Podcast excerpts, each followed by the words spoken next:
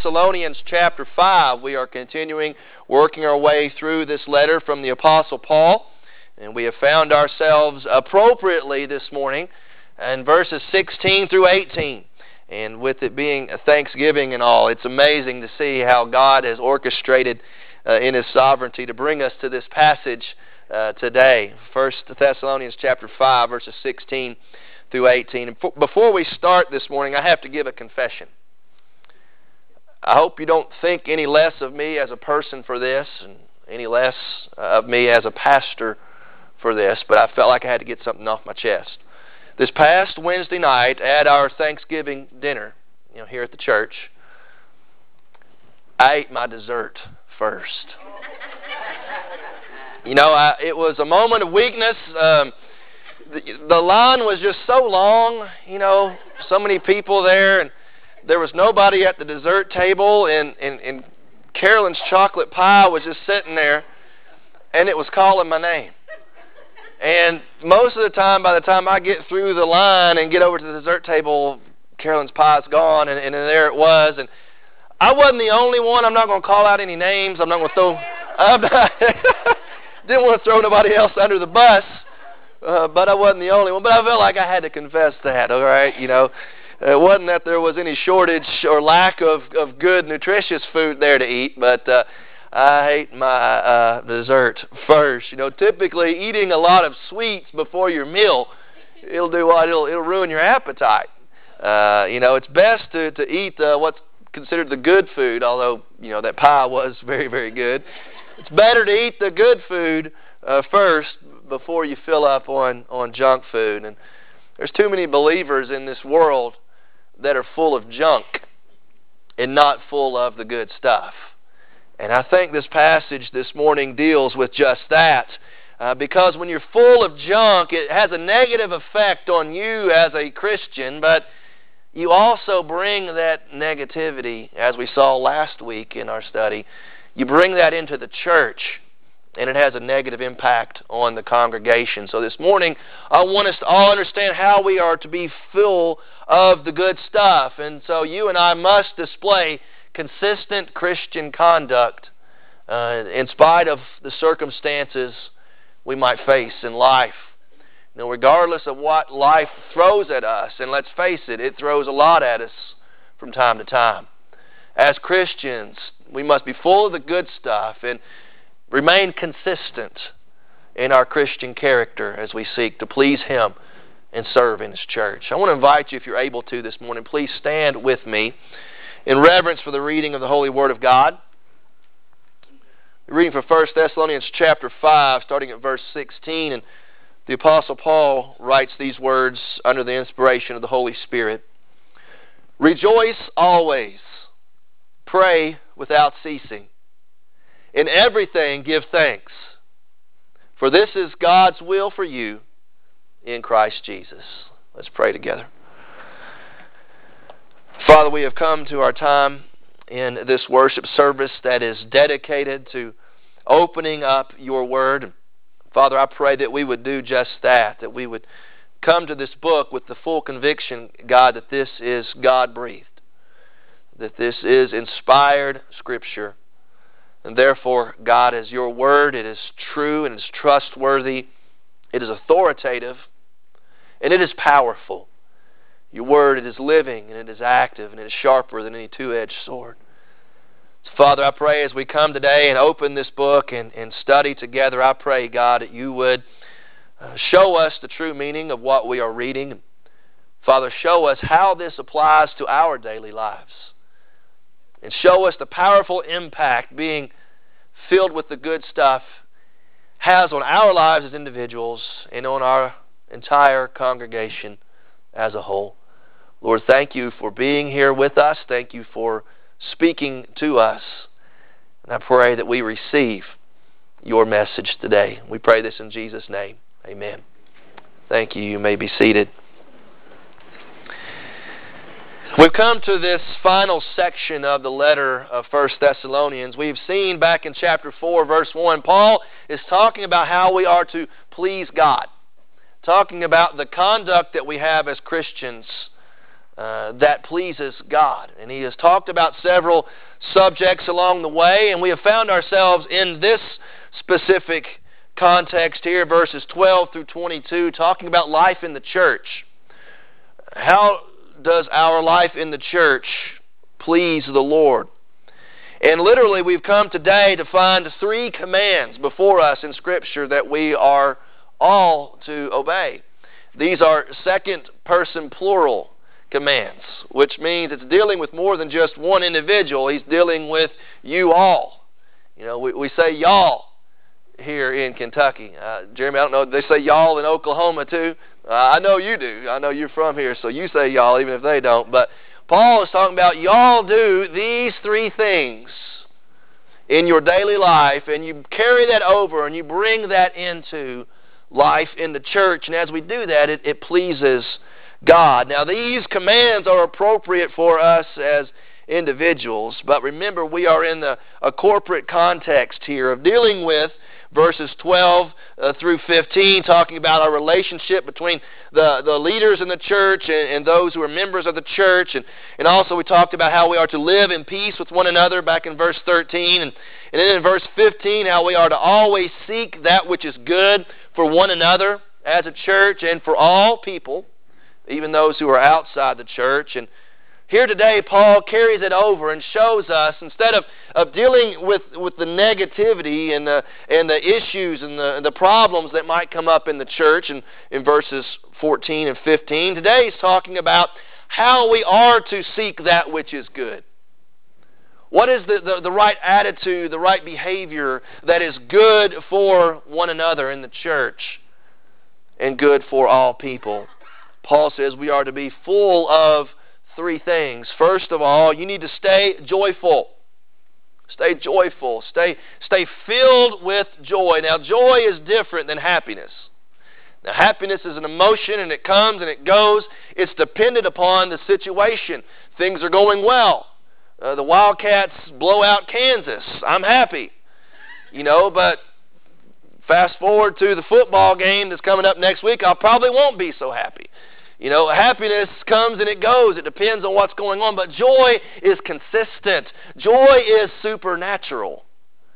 Joy is, Paul says, one of the fruit of the Holy Spirit. That means when we are Christians, we are to be filled with joy. It should be part of our natural, our, our supernatural uh, daily life. Stay joyful, first of all, in your Christian experience. Rejoice Always is the command. The King James Version says, Rejoice evermore. I like the way that sounds. Paul, in his 13 letters, talks about joy over two dozen times. That means, in Paul's perspective, joy is very important for us as Christians. And Jesus also spoke about joy also. He spoke about having joy in spite of persecution. And we've talked about in this letter the, the Thessalonians had faced persecution in their lives as Christians, harassed for their faith and for their beliefs. And Jesus says, you know, to stay joyful, rejoice. Jesus also said, rejoice because your names are written in heaven. Do we need any more reason to rejoice? in spite of the circumstances of life. If your name is written in heaven, you have every reason to rejoice. As a Christian, your sins have been forgiven. You've been saved from the wrath that is to come. You have been born again. You have been filled with the Holy Spirit. Your body is a temple of the Holy Spirit. You have every reason to be filled with joy. You are part of God's family. You have been adopted by the Father. You are, you are a child of the King. You are part of the body of Christ. As Christians, we have every reason, of, of, all people, we should be the most joyful. But the problem is, we get so beat down by life that our joy isn't always evident. But joy is not dependent on the circumstance. Joy is saying, regardless of what happens, I'm going to rejoice always. So, in your Christian experience, but also in your Christian expectation. Because you know, as a believer, no matter how bad things get here on earth, this is not all there is. This is not the end of the story. No matter what kind of trials, tribulations, pain, sorrow, suffering, heartbreak you face as a Christian, this is not all there is. There is another day. There is eternity. There is glory. There is heaven awaiting us who have, who have placed our faith and trust in Jesus Christ. And so we have an expectation, we have a hope, and we cling to that. And sometimes that might be all we have. But if we have that, we have everything in Christ. So our Christian expectation gives us hope. And Paul has talked about that already in this letter. The return of Christ. He's coming back again. The resurrection of the dead, loved ones who have gone on to be with Christ. We will be reunited with them. The rapture of the church. Eternal glory. All these things await us. That's our expectation. And never lose sight of that. Because when you lose sight of that expectation, it's so difficult to maintain joy in this fallen world. You know, as Christians, we are to be joyful, and then we are to bring that attitude with us into the church. And we need to cultivate an, atmosphere of, of optimism here in our church. Because if that optimism and that joy is not here, then when we have guests or unbelievers that come into our midst, they're not going to see Christian joy. They're going to see everything else and the pain and, and, and they're going to see the burdens and the, and the disgruntled attitudes and the negativity. And that impacts our mission as a church. You know, people can see right through our facade if joy is not real and if it's not genuine. And so we need to cultivate that attitude. Stay joyful as an individual, and let's strive to stay joyful as a church family. Stay full of joy. Then in verse 17, Paul mentions something else here. We are to stay prayerful. Stay prayerful. He says, pray without ceasing. Pray continually pray. And he uses the word prayer here, a general term uh, for a worshipful approach to God. It's a general term. It can, it can cover a lot of different things. But Paul says, pray without ceasing. Never stop praying. That means we need to pray through constant communion. Constant communion with, with God the Father. Now, this verse, when it says without ceasing, that doesn't mean 24 hours a day, seven days a week, I've got to be on my knees, my hands folded, my head bowed, my eyes closed, and that's all I'm supposed to do. That's not what this verse is saying. This verse is saying, understand and have an awareness that wherever you are, wherever you go, whatever you're doing, God is there with you and you have constant communion, a, a, a, constant relationship, and a constant access to God that's right there. God is just a prayer away, the old saying goes. So it means that you go through life and you face circumstances, whether good or bad, God is there. And as a, as a Christian, as a believer, you are to have this constant awareness and this understanding. Without ceasing, God is faithful. He is there. I read that this constant fellowship with God should come as natural to us as Christians as, as breathing. That we breathe in through prayer the, the presence of God and the will of God. And then we exhale our concerns and our requests to God the Father. And so, pray without ceasing is this constant attitude, this constant communion it's understanding that God is there with us. As we inhale His, His presence and His will, and we exhale our concerns, which brings us to our next point. We stay prayerful through constant conversation. Conversation. That's what prayer is, isn't it? Prayer is, is conversating with God. It, it, it's talking to God, and it's also listening to God. And for so many of us, we we kind of forget that part. you know, when we come to God in prayer, we need to be listening and discerning His will, but we also conversate in, in expressing our concerns and taking our requests, our desires to God with faith, as Steve prayed earlier, with the faith of knowing that God hears and God responds and God answers according to His will. And we'll talk some more about that here in just a moment. But constant communion and consistent conversation, need for a, a private prayer life as an individual Christian, but also need for a, a public prayer life as a church. Remember, we're dealing with the context here of the assembly, of, of, of you all, y'all.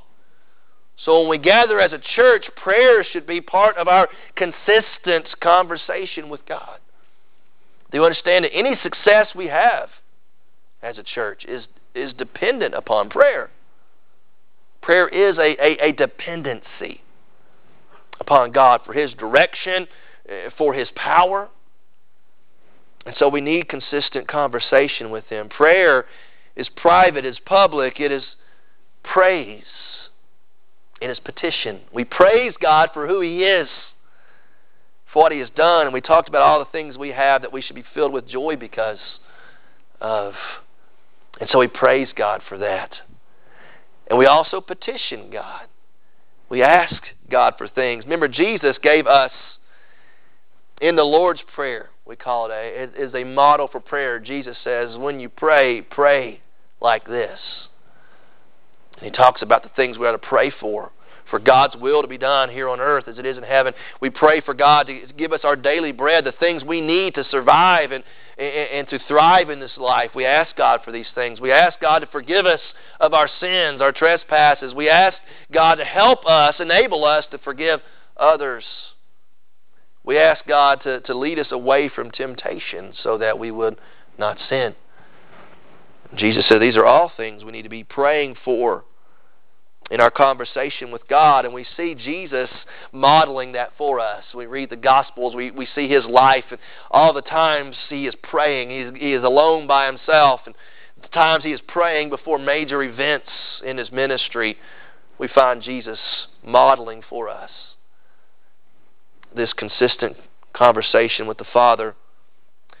You know, Paul also, as he's talking about prayer here in Thessalonians, throughout Paul's letters, we see Paul asking prayer for himself as, as a minister, as, as one who is proclaiming the Word of God. And he is asking prayer that the gospel, the message he gives, will be successful that God will open doors for him to find those who are in need of this saving message, who are in need of this message of hope. And he says, Pray that the word of God would spread. Pray that the gospel will take root. Pray that those would be saved. Pray fervently. Pray without ceasing. I had a phone call this week from a former church member and she said, Brother Todd, I've just got to share you, with you this story. This is, this is amazing. When I left Mount Moriah, the, the pastor who followed right after me, Brother Jacob, he was there for a while, and then he left and went to Scotland, and he is pastoring a church there in Scotland. And Brother Jacob had uh, informed the church uh, when he was in Scotland, he says, You all need to pray for this lady named Naomi. Pray for her physical healing, but also pray for her salvation. She's not a Christian. And so they put Naomi on the prayer list there at Mount Moriah, and, and a significant period of time had passed, and, and they were going through the process of cleaning up their prayer list, much like we're uh, about to do here in a few weeks. And they saw Naomi's name on there, and they said, you know what, I wonder if we need to remove her name or, or leave it on here. And so they sent a message to him through the internet, you know, over to, in Scotland, and said, Brother Jacob, do we need to take Naomi's name off? And he said, No, you know, leave it on. She's been healed physically, but we still need to pray for her salvation. And they said, okay, we'll, we'll leave her name on the prayer list. And then 15 minutes after that conversation took place, Brother Jacob received a text message that Naomi had accepted Christ as her Lord and Savior. And Sandy called me and she said, I just want to tell you that because God is still alive, God is still in control, and we should never stop praying for those who are lost. Pray without ceasing. If there is anything in this world that we should never stop praying about, we should be praying for the salvation of those that we love. For those who don't know Jesus Christ, never stop praying. Pray without ceasing. Unceasingly pray for them to come to an understanding that they are lost, that they have no hope. There's no way they can be good enough for God. They need a Savior to rescue them. And that Jesus is the only way. That Jesus lived that perfect life that none of us can. Jesus died on the cross as a substitute for our sin.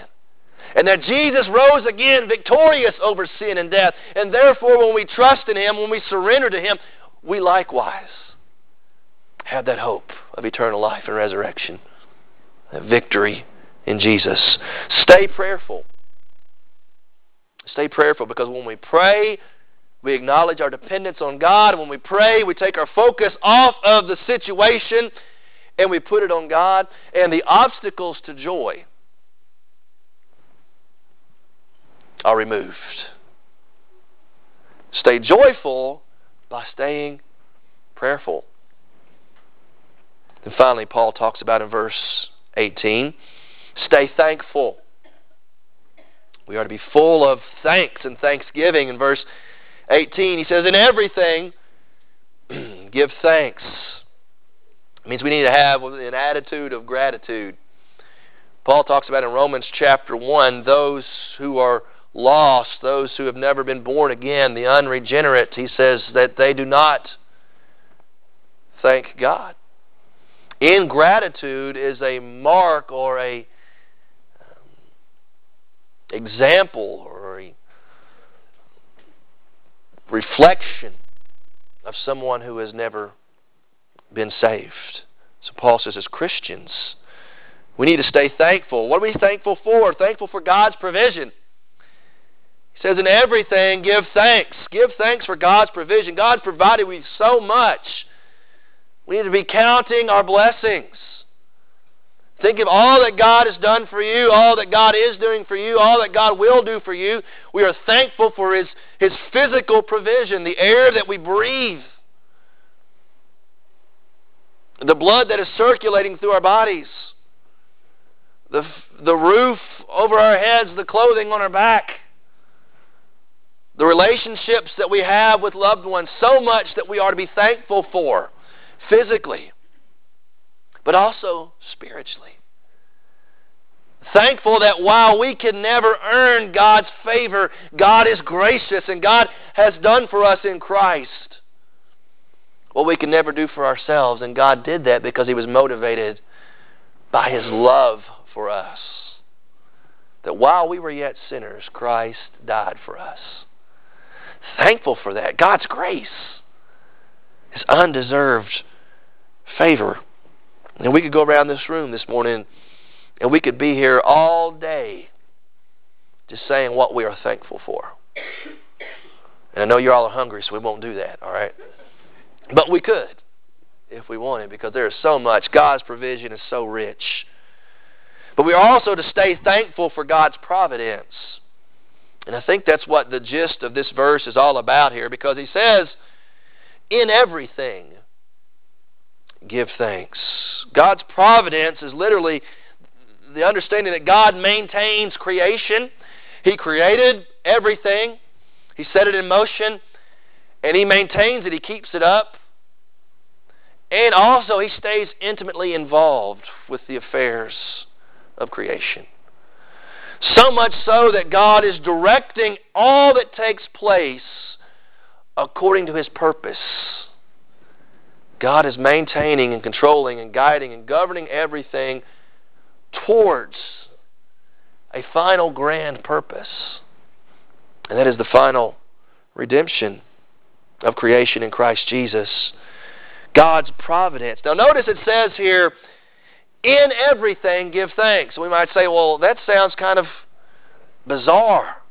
But notice it doesn't say for everything. It's not acknowledging, it's not denying that bad things happen to good people. And it's not saying be, be happy for all the bad stuff. He's not saying be thankful that your child had the stomach bug this week. Isn't that so wonderful? Praise God for that. Or that flat tire on the way to work this week. Hallelujah, God, that was so awesome. So great. Thank you. I am so thankful for suffering. Now that's sadistic. That's not what it's saying. It's not saying for everything. It says in everything. That means despite of everything. Good or bad, stay thankful. Stay thankful because you understand that God, according to Romans 8:28, he is working all things for the good to those who love him and those who are called according to his purposes. That's understanding providence is saying, God, I trust in you. I don't like what's going on. I don't like the fact that I have a loved one with cancer. I don't like the fact that there are innocent people out there suffering. I don't like the fact that people are doing evil and cruel things to children. But God, in spite of everything, I am going to be thankful. Because I know, God, in the end, justice prevails. I know, God, in the end, it'll all tie together. And I don't quite understand it now. But I do believe all things have a purpose and all things are working towards something. Because, God, your word says it does. And that's what faith does. Faith is believing, trusting in what we might not see, but believing it to be real, based upon God's prior actions and God's character. In everything, give thanks. You know, it's so important for us as adults to be thankful and to also teach our children to be thankful. Because it, doesn't come naturally, does it? You know, when you're a child and somebody gives you something and you just take it for granted, and we teach our, our children, you know, what do you say? They say thank you. And how awesome it is as a parent when, when somebody gives something to your child and, and you don't have to tell them, you don't have to prompt them. They automatically just say thank you. You're just like, yes, yes, they get it. But it's the same thing for us as adults. We need to stay thankful because when we stay thankful, that means we're humble. That means we don't think, well, I deserve this. And it's also a way of, of, of, of giving value towards the person who has helped us. Because when we don't express our gratitude and we, we take that person for granted, we begin to think of them as, as someone that's there for my happiness.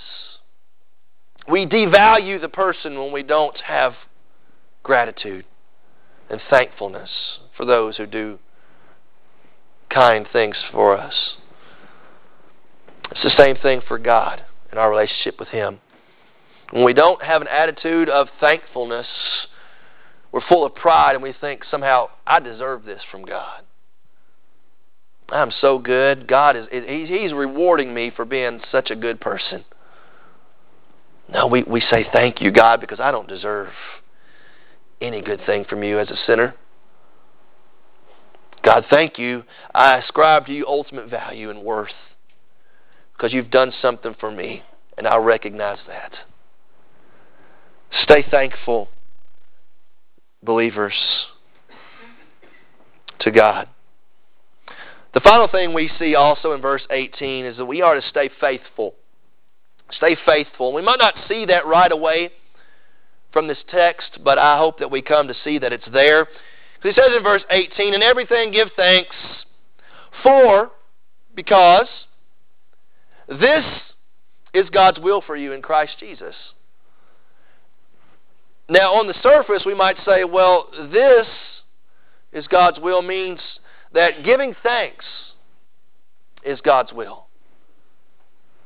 But it can also be interpreted by saying all three of these things. This is God's will. What's God's will? This being joyful, being prayerful, being thankful. This, these three things tied together, this is God's will. That we stay consistent in this because these, these commands here, these are present tense imperatives. That means it's ongoing. That doesn't mean, well, give God thanks once and you're done and move on. Keep being thankful. Keep being joyful. Keep being prayerful. We're to stay faithful to God in this because we see, first of all, these are commands, and so we stay faithful to His divine directives. These are directives from God. These are, are marching orders from our superior officer Rejoice is a command. Pray is a command. Give thanks is a command.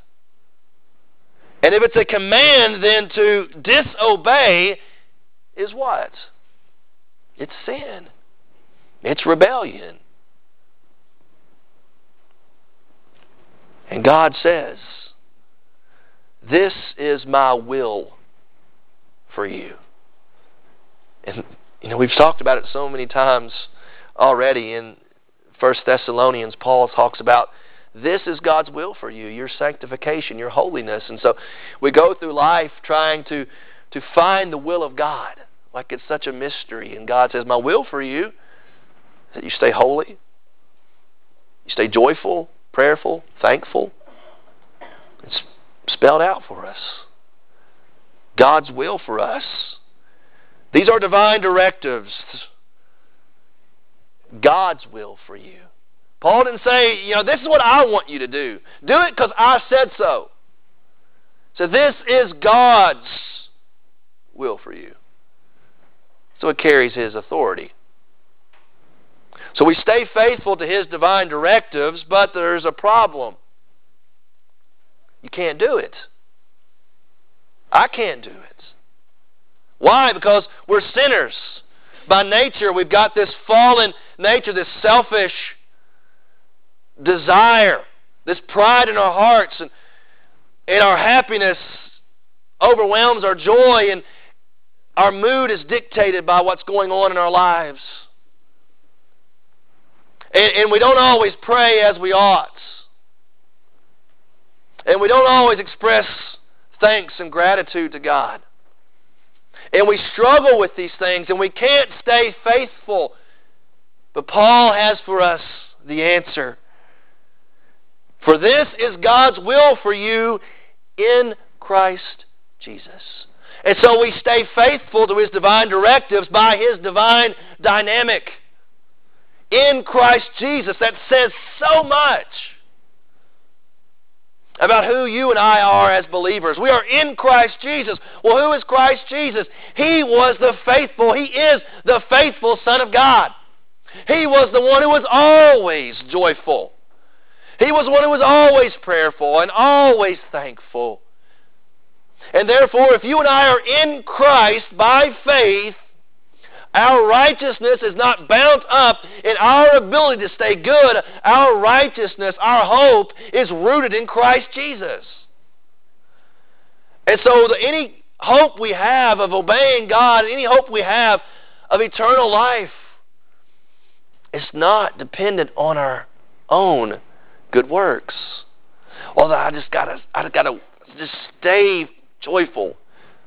I got to just stay prayerful. I got to stay thankful because if I'm not, then I'm not saved. That's not Christianity. Christianity is I'm going to strive for this because it's God's will for me, but I understand at the end of the day I'm in Christ Jesus. So my hope is built in nothing less than Jesus' blood and righteousness we understand this divine dynamic. It's impossible to stay faithful to God without being in Christ Jesus, without being born again, without been, being given this new nature. So that means, ladies and gentlemen, you cannot please God. You cannot be full of the good stuff unless you have been born again. Unless you have been made a new, create, a, a, a new creation a new creature in Christ. That means you and I need to be saved. You and I need to be forgiven. You and I need to be indwelt with the Holy Spirit. And that only happens by your personal surrender to Jesus Christ as your Lord. You bow the knee, you bow your heart, and you say, Jesus, here I am. Take it all. It's not much, but everything I have, it's yours. I place myself under your authority because I believe and I trust that you are good enough. You are enough. Your work on the cross, your resurrection, it's all that I need. And without you, I'm hopeless. Being born again, trusting in Christ. So you and I, we must display consistent Christian character regardless of life situations. We are to remain joyful. We are to pray without ceasing. We are to give thanks in everything because it's the will of God for us in Christ Jesus. Thursday morning, I went to the nursing home and visited Miss Della Williams. For those of you all who may not know Miss Della, a longtime member of our church, she's 84 years old. A few months back, had to have her right leg amputated just above the knee. She's been in the hospital and nursing home ever since. I went and visited with her, and I was talking to her about uh, the big Thanksgiving dinner we had the night before at the church. And I was talking to her about the new fellowship hall, how we remodeled it, you know, tore down walls and, and, and repainted and did everything nice. And, and I said, oh, I've got some pictures here. And so I pulled out my phone and I'm showing her. She said, oh, you got one of them new fancy, you know, these, these new fancy phones. And so I was showing her the pictures, you know, of everything and all the decorations. And in one particular picture got her attention. She said, "What's this?" And the children's ministry had uh, had created this little tree, something along about this size or so. If you were, you know, there Wednesday night, you saw it, and it had these little leaves hanging off of it. These little paper leaves they'd cut out, and and on each leaf they had to write down one thing they were thankful for. And on the other side, you know, they wrote down their name, and so you go up and see, you know, the name and what they were thankful for, and it was really, it was really cool to see the things our children were were thankful for. And I was telling her about this tree and about these leaves, and she said, you know, it'd be kind of hard for me to do. She said, I can't think of just one thing that I'm thankful for. So I've got so much God's done for me. You know, there she was, laying in a nursing home with one leg amputated. The day before, she had tried to get out of the bed into her wheelchair and had fallen and wasn't able to reach the call button and had to lay on the floor until somebody just happened to come by and, and see her there. And in spite of her life situations, she was as genuine as could be, telling me I can't think of just one thing. God has done so much for me.